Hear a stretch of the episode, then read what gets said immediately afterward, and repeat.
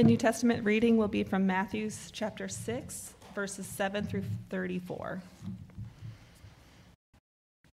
And when you pray, do not heap up empty phrases as the Gentiles do, for they think that they will be heard for their many words. Do not be like them, for your Father knows what you need before you ask Him. Pray then like this Our Father in heaven, hallowed be your name. Your kingdom come, your will be done, on earth as it is in heaven. Give us this day our daily bread, and forgive us our debts, as we have forgiven also our debtors, and lead us not into temptation, but deliver us from evil. For if you forgive others their trespasses, your heavenly Father will also forgive you. But if you do not forgive others their trespasses, neither will your Father forgive your trespasses. And when you fast, do not look gloomy like the hypocrites, for they disfigure their faces, and their fasting may be seen by others. Truly, I say to you, they have received their reward. But when you fast, anoint your head and wash your face, so that your fasting may not be seen by others, but by your Father who is in secret. And your Father who sees in secret will reward you. Do not lay up for yourselves treasures on earth where moth and rust destroy and where thieves break in and steal. But lay up for yourselves treasures in heaven where neither moth nor rust destroys and where thieves do not break in and steal. For where your treasure is, there your heart will be also. The eye is the lamp of the body. So if your eye is healthy, your whole body will be full of light. But if your eye is bad, your whole body will be full of darkness. If then the light in you is darkness, how great is that darkness? No one can serve two masters, for either he will hate the one and love the other, or he will be devoted to the one and despise the other. You cannot serve God and money. Therefore, I tell you, do not be anxious about your life, what you will eat or what you will drink, nor about your body, what you will put on. Is not life more than food, and the body more than clothing? Look at the birds of the air. They neither sow nor reap nor gather into barns, and yet your heavenly Father feeds them. Are you not more of more value than they are? And which of you, by being anxious, can add a single hour to his span of life? And why are you anxious about your clothing?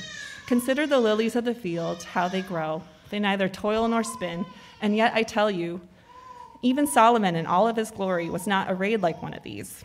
But if God so clothes the, glass, the grass of the field, which today is alive and tomorrow is thrown into the oven, will he not much more clothe you, O you of little faith? Therefore, do not be anxious, saying, What shall we eat, or what shall we drink, or what shall we wear? For the Gentiles seek after all of these things, and your heavenly Father knows that you need them all. But seek first of the kingdom of God and his righteousness, and all of these things will be added to you. Therefore, do not be anxious about tomorrow, for tomorrow will be anxious for itself. Sufficient for the day is its own trouble. The word of the Lord. Let's go to God in prayer.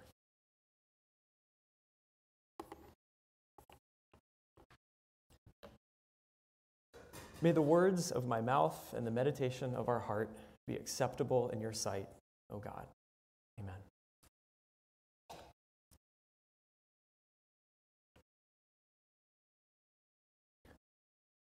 The future is what lies between today and the time you die. So, how do you think about your future? Sometimes it's helpful to think about how other people think about the future. So, I'm going to introduce you to one of my favorite kids' books, Franklin Endicott and the Third Key by Kate DiCamillo. And we're going to see how the main character thinks about his future. Franklin Endicott was a worrier. He worried a lot. He worried about leprosy. Who wouldn't worry about leprosy? And lions, they were such alarmingly violent creatures. He worried about tests, not being properly prepared for them. Black holes, what happened if you got sucked into them? And armadillos, transmitters of leprosy. Frank worried about alligators. They look sluggish and slow moving, but in fact, they were not slow moving at all. Alligators could move very, very quickly when they were motivated to do something, eat you, for instance. Frank worried about submarines, getting trapped in one, brown recluse spiders being bitten by one, vampire bats carriers of rabies, and rabies, which could kill you. Also, Frank worried about goats. There was no good reason to worry about goats, but Frank worried about them nonetheless. Their eyes were so unnerving and otherworldly. Frank had so many things that he worried about that he kept a notebook exclusively for his worries. He listed the worries alphabetically, he indexed them and cross referenced them. He felt that his worries were legitimate, fact based, and solidly researched, except perhaps for the goat worry. But Frank was embarrassed by how many worries he had. Were his worries out of control? Were his worries excessive? It worried him to think so. so, as you can see, like the writing is good, it's witty. But I, what I really like about this book is the characters, because you can recognize the characters, and in the characters, you can recognize yourself. Because the fact is, we're all worriers. We all worry a lot. We worry about our children. Who wouldn't worry about our children? And smartphones, they're such alarmingly distracting devices. We worry about pandemics, not being properly prepared for them. Artificial intelligence, what happens if we get displaced by it? And tech bros, creators of artificial intelligence. We worry about climate change. It looks sluggish and slow moving, but in fact, it is not slow moving at all. Climate change could move very, very rapidly if it reaches a tipping point. We worry about economic recession, getting trapped in one, retirement accounts, losing them, politicians, carriers of social breakdown, and social breakdown, which could kill you. We have so many things that we worry about that we check social media accounts exclusively for our worries. We sort the worries alphabetically. We email them and hyperlink to them. We feel our worries are legitimate, fact based, and solidly researched, but we are embarrassed by how many worries we have. Are our worries out of control? Is our worrying excessive? It often worries us to think so. When we consider the future, many of us find ourselves responding in anxiety. When we consider the time between today and the time that we die, there seems to be so many things that we can be concerned about. And the list kind of keeps growing every year. The problem is that often the kinds of solutions that we look to can actually make us worry more. Let's just look at two of these dilemmas in detail and see how this kind of feeds back on itself. So, one of the things as an American citizen that uh, we are often taught is that to be a good citizen is to be an informed citizen. So, how do we become an informed decision and participate in the life of the body politic? Well, it's often said that what we need to be doing is keeping up with the headlines. And so we go to the news to try to figure out things, and, and we keep going back. The problem is that we can never keep up with everything. And on top of that, even our own news is monetized on our own worry that comes from it. For the last 25 and more years, the shifting base of funding for our newspapers and our media outlets has been such that in order to actually get readers and funding, you have to have headlines that encourage strong emotional reactions. And so instead of anxiety being a byproduct of our going to news sources to understand what's going on, it actually becomes a valuable commodity because that's how the whole thing now has to stay in business. Now, that comes back into our own lives because in our personal relationships, often what we're trying to do is we're being asked, well, what do you think about this particular situation? We're faced with a deluge of information, and it all makes us anxious. And so then, if we don't feel like we have the right answer in a given situation, it can put our relationships on the line. Likewise, our work is often a source of worry and anxiety for us. We often look to work for both recognition of our worth and for money, things that we can provide for ourselves. The problem is, our work is an unstable source of either of these things. We want to try to secure our future through our working and secure our recognition through our work. But with the way jobs turn over these days, with perhaps even the change in artificial intelligence, we wonder if we'll even have jobs tomorrow or 10 years in the future. These things feed back. Maybe your worries don't have to do with work or the media, but maybe it's how you go about parenting. And then you're faced with a plethora of different options about how to go about doing this that often conflict. And you wonder, what do I do? Perhaps it's a medical diagnosis, perhaps it's political situations.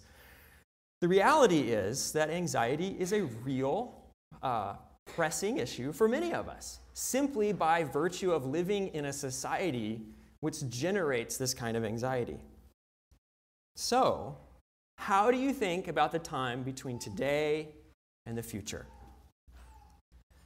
Now, when we look at the passage that we heard in our reading this morning, taken from the Sermon on the Mount in Matthew chapter 6, at first glance it can seem simplistic. If we read that passage too quickly, what we might be tempted to think is that all we have to do is don't worry and pray more. But I want us to see today that there's something deeper that Jesus is doing that can actually speak to our lives. And we're going to see this in three ways. We're going to see a father who knows, we're going to find daily provision, and we're going to hear of a hope for the future. Now, when Jesus was preaching this passage to the, his audience, his audience were Jewish people. And when they would hear the term that God is their Father, that we heard repeated throughout this passage, I think their minds would have gone back to the Exodus. The Exodus was the event whereby God took the nation of Israel and led them out of slavery in Egypt and brought them to the promised land. And in Exodus chapter 4, God speaks to Moses, the man he's going to use to draw the people out. And he tells them that Israel is my firstborn son. And throughout this time, Jesus refers back to the nation of Israel as his firstborn son. Part of what his leading them out of Egypt will mean is learning what is it like to be a son. But Jesus does something different in this passage. In the Sermon on the Mount, from chapters 5 of Matthew to chapter 7 of Matthew, we hear 15 times that God is your Father.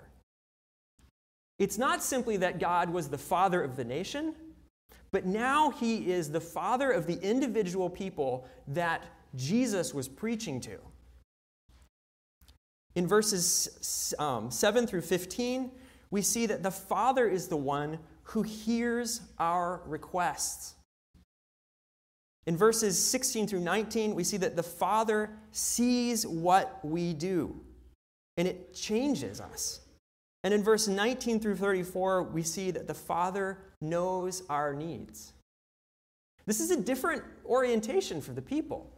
While they've learned this historical lesson about how God was their father of their nation, now they must live into the reality that God is their father individually. And so, how does that change how they make requests to God?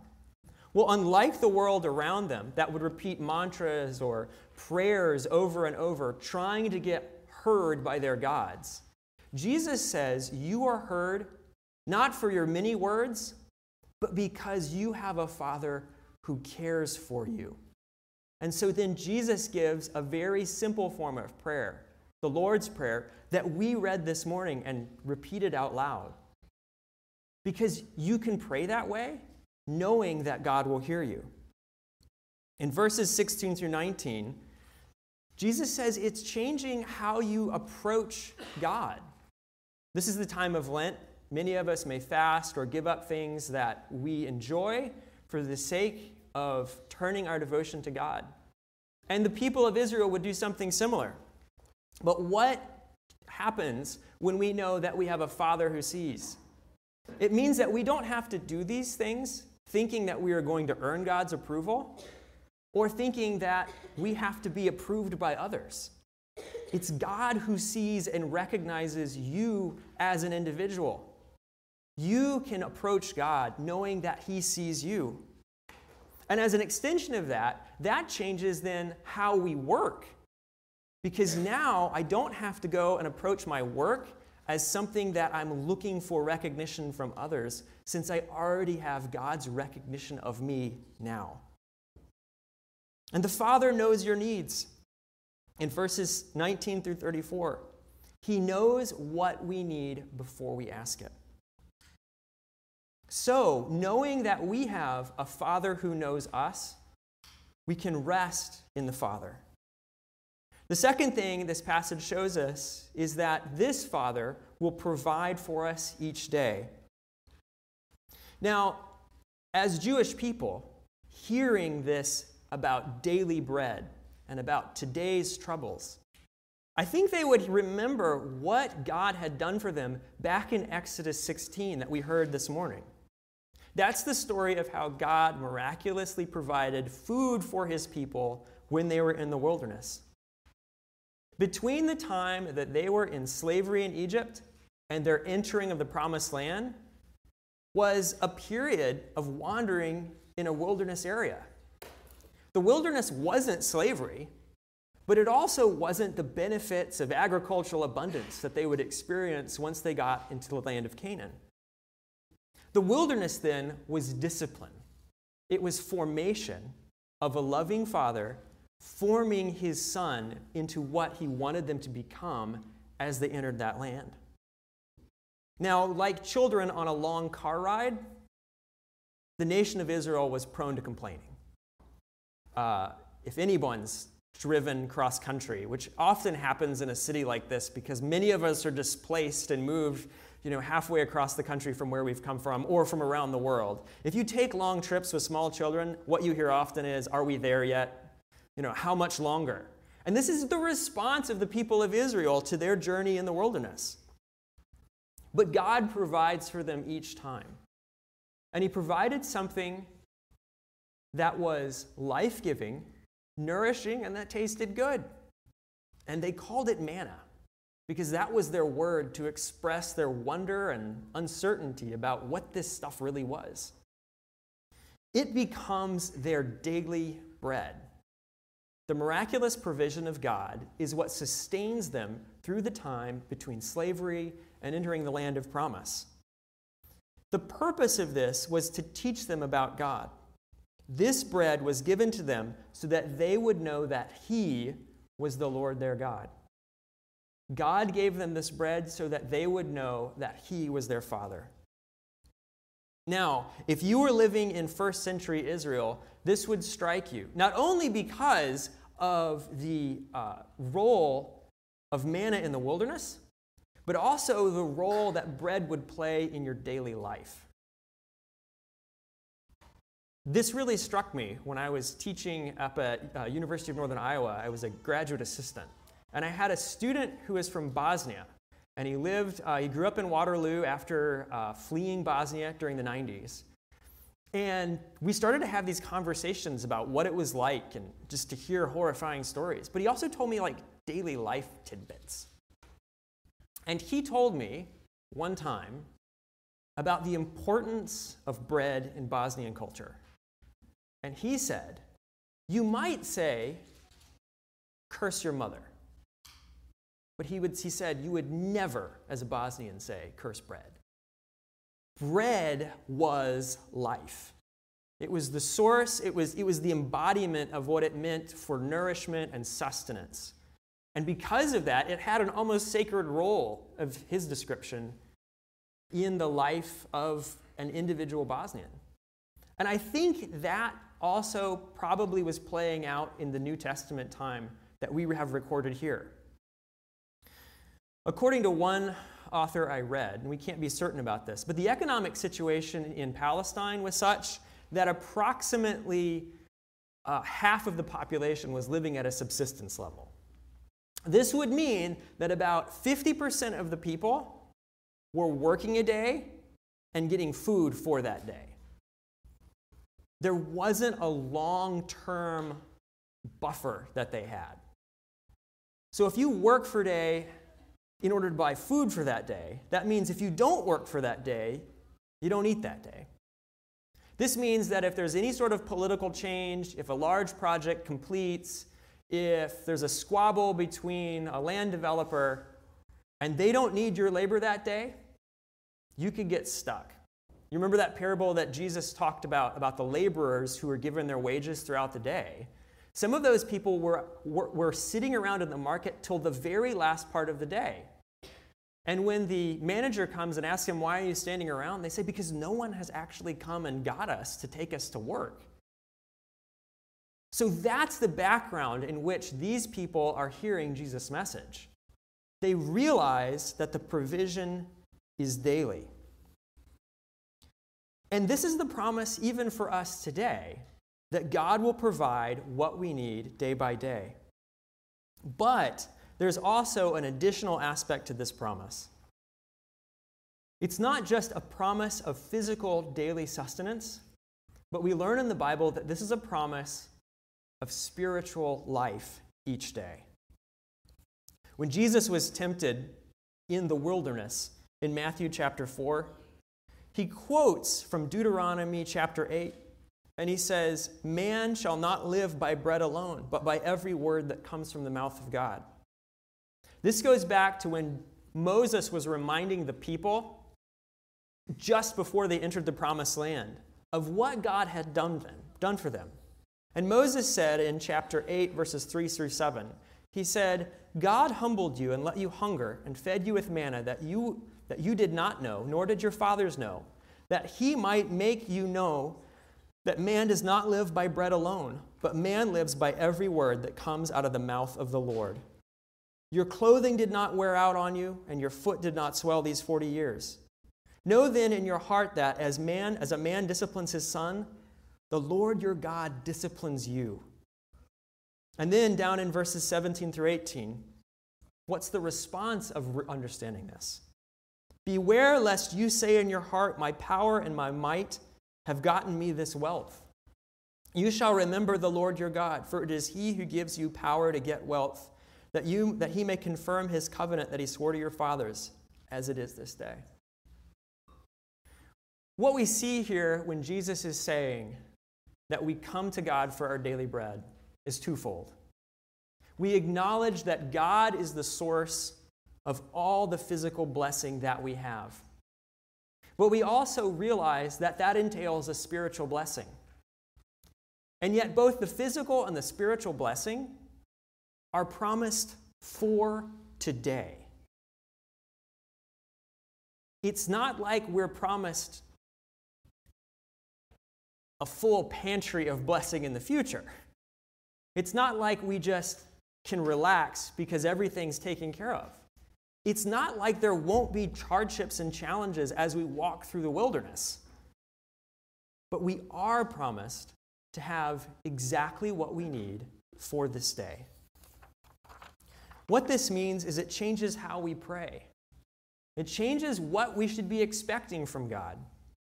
We expect from God for Him to meet our need today.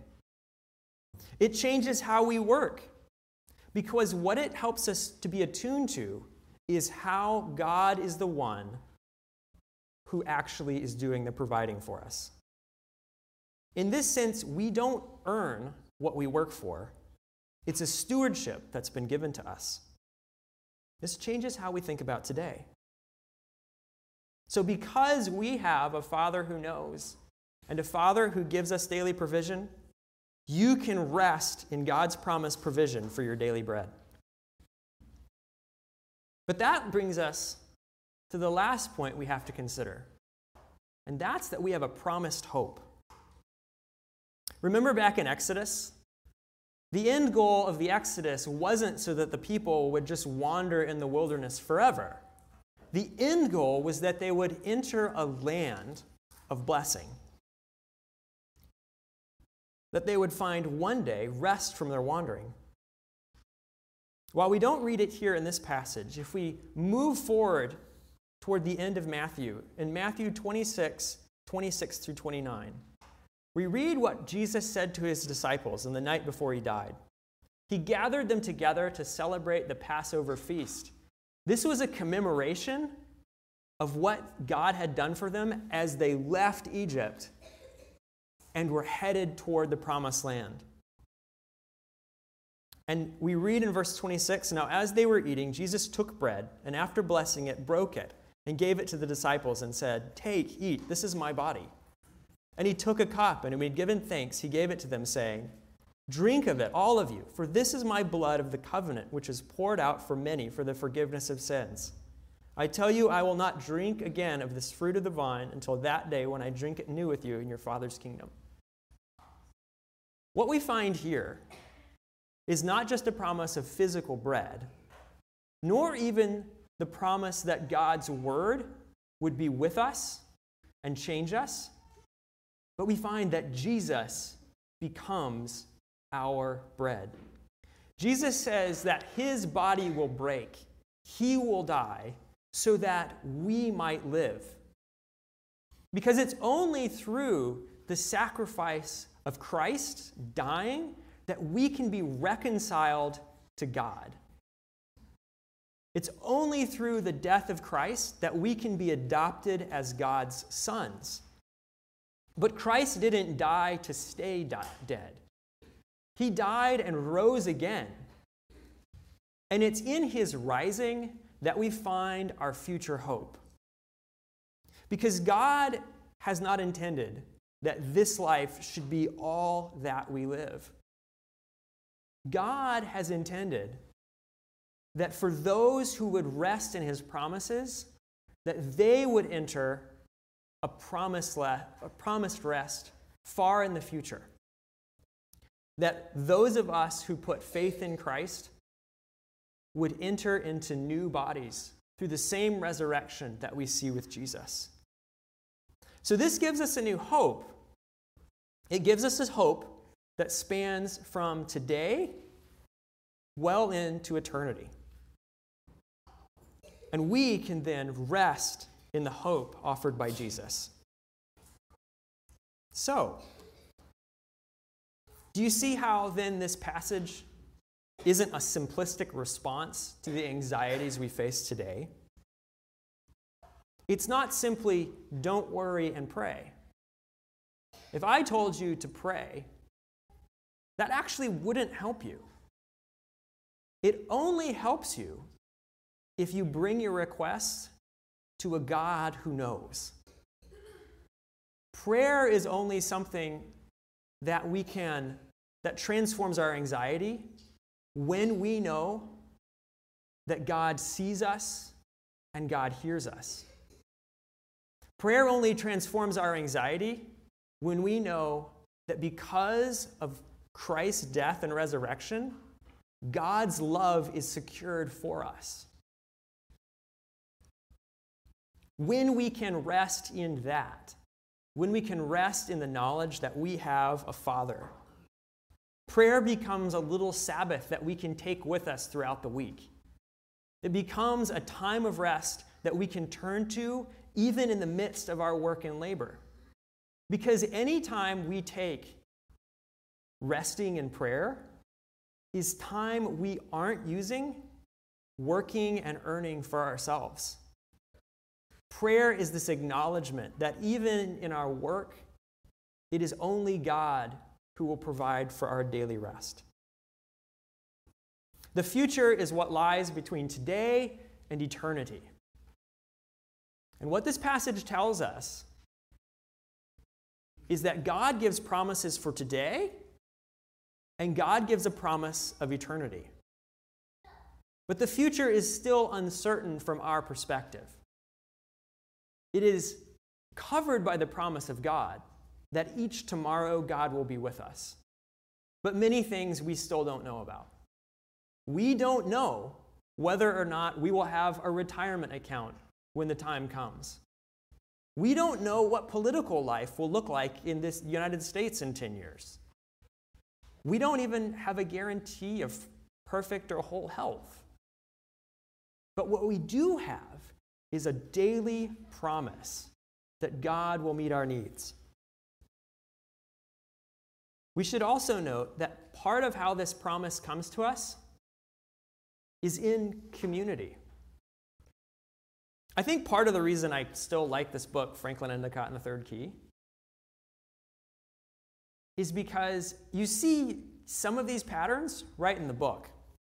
One thing that's conspicuous if you read the book is the absence of Frank's parents. They're almost never mentioned, and they're certainly never functional in his life. And it's only when Frank runs into a strange old man who runs a consignment shop that he runs into an active father figure. And that man then offers him the gift of stories. And it's those stories that begin to address Frank's anxiety and show him a different way to look at the world. Probably a lot of us have found father figures in other people than maybe our biological father. Perhaps many of us have found comfort in stories. But what we need to realize is that those things aren't forever. It's only when we find our place in God's story that we can then find true rest.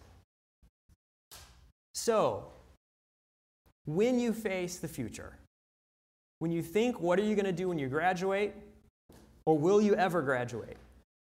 When you consider a medical diagnosis or the possibility of one, when you're tempted to look at headlines and become nervous and distressed, rest in the promise of God. You have a loving Heavenly Father who has promised to provide for you daily.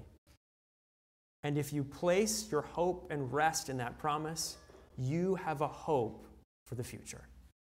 Let's pray. Father, we admit that we are often anxious. Father, we admit that we worry. Father, help us to remember that you are the creator and sustainer of all things. It is you who feed the sparrows and who clothe the grass with flowers. Father, it is you who were mighty to save your nation out of the land of Egypt and provide for them in the wilderness. And Father, you are the one who brings all these promises together and fulfillment in Jesus. Give us faith today to rest in that promise. Give us assurance that whenever our anxiety crops up, you are always eager to hear our requests Father, give us that rest as we go forth into this week and as we step day by day toward eternity with you. For Christ's sake, amen.